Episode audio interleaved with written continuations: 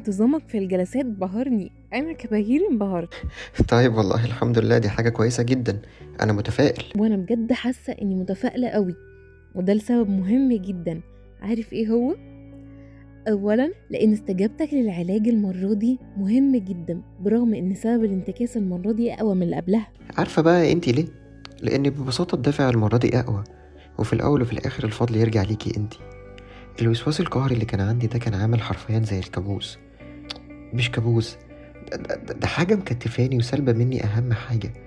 أهم حاجة الإنسان بيدور عليها وهي راحته النفسية. مناقشة الرسالة كمان كام يوم وبصراحة بقى أنا خايفة قوي ما تقلقيش كله هيبقى تمام إن شاء الله. وتسمحي لي أبقى معاكي في اليوم ده؟ لا تعالى هنا قول لي رايح فين الأول يا دكتور مراد؟ طيب أنا عارف إنك مش هتسيبيني أنزل النهاردة من غير ما أقولك. رايح يا ستي أحضر مناقشة الدكتوراه بتاع الدكتورة دينا. آه قول كده بقى. ما هو لازم الشياكة دي كلها ليها سبب برضو. يلا ربنا يسهل لعبيده. إيه ربنا يسهل لعبيده يا مريم يا حبيبتي دي؟ هو أنا بشحت منك؟ مريم ما تتفرجيش على أفلام كتير. سلام. لا لا لا يا دكتور في إيه؟ اهدي كده وثبتي رجليكي كفاية حركة. ده أنا هطلع عليكي اللي كنت بتعملي فيا. مراد ما تهزرش بقى عشان حقيقة أنا متوترة وخايفة ومش مرتاحة ومش عايزة أروح. طب يعني باين عليا قوي إني متوترة صح؟ أعمل إيه طيب؟ أعمل إيه طيب؟ أنا ش... طب طب شكلي كويس؟ خلاص خلاص اهدي اهدي ده انت اللي محتاجة تتعالجي والله. كله هيبقى تمام إن شاء الله وهتناقشي الرسالة بتاعتك وكله هيبقى فل الفل. وهتاخدي الدكتوراه وهتبقي أشهر وأحسن دكتورة في العالم. بس اهدي اهدي.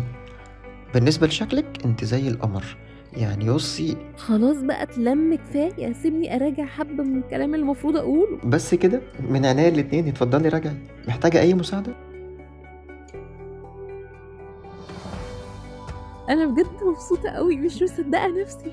أخيرا شكرا يا رب بجد والله. وشكرا يا دكتور خالد وشكرا جدا يا مراد. شكرا على كل حاجة. وأولهم وآخرهم إنكم جيتوا معايا في يوم مهم زي ده. خلصتي قصيدة الشكر بتاعتك؟ اسمحي لي أنا بقى أجمع القصيدة دي كلها قبل ما تعيطي. واصلا أنا عارفك ولا انت ناسية ساعة المستشفى. عايز أشكرك بجد لأن انت كنت السبب الأوحد في إن ألاقي حاجة كنت طول عمري بكدب على نفسي إني عايشها وهي أكتر حاجة تعباني وتعب كل اللي حواليا.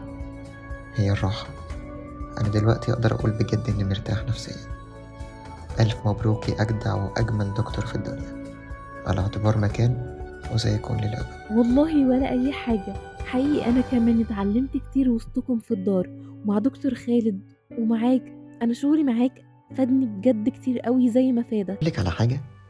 أنا طول عمري كنت بشوف الأو سي دي ده كأنه الفضاء الخارجي وإني ببقى تايه ومش مرتاح وحاسس إني بغرق كده في الهوا. مش بحر مثلا ولا مية والكلام ده. عارفة انتي إحساس الغرق في الهوا؟ طبعا طبعا مفهوم. هتغرق في الهوا. ما انت كلك غريب يعني. أمال هتغرق في المية زي الباقي يعني زي باقي البشر العاديين؟ لا لا بجد. سيبيني أشرح لك الحالة بالظبط زي ما أنا فاهم. طب إيه رأيك بقى إن أنا فاهمة الحالة أصلا؟ تحب أشرحها لك؟ هو زي ما أنت قلت كده. هو فعلا المرض كان شبه العالم الخارجي بالنسبة لك وكأنه فعلا الفضاء. بس أنت كان حدودك السما وهم شغلك وأهلك الناس اللي بتحبهم. انت بس كنت محتاج حارس بقى للسما دي عشان ما تسرحش منك في الفضا تاني. وعارفة مين الحارس ده؟ علاجك وسيطرتك على المرض.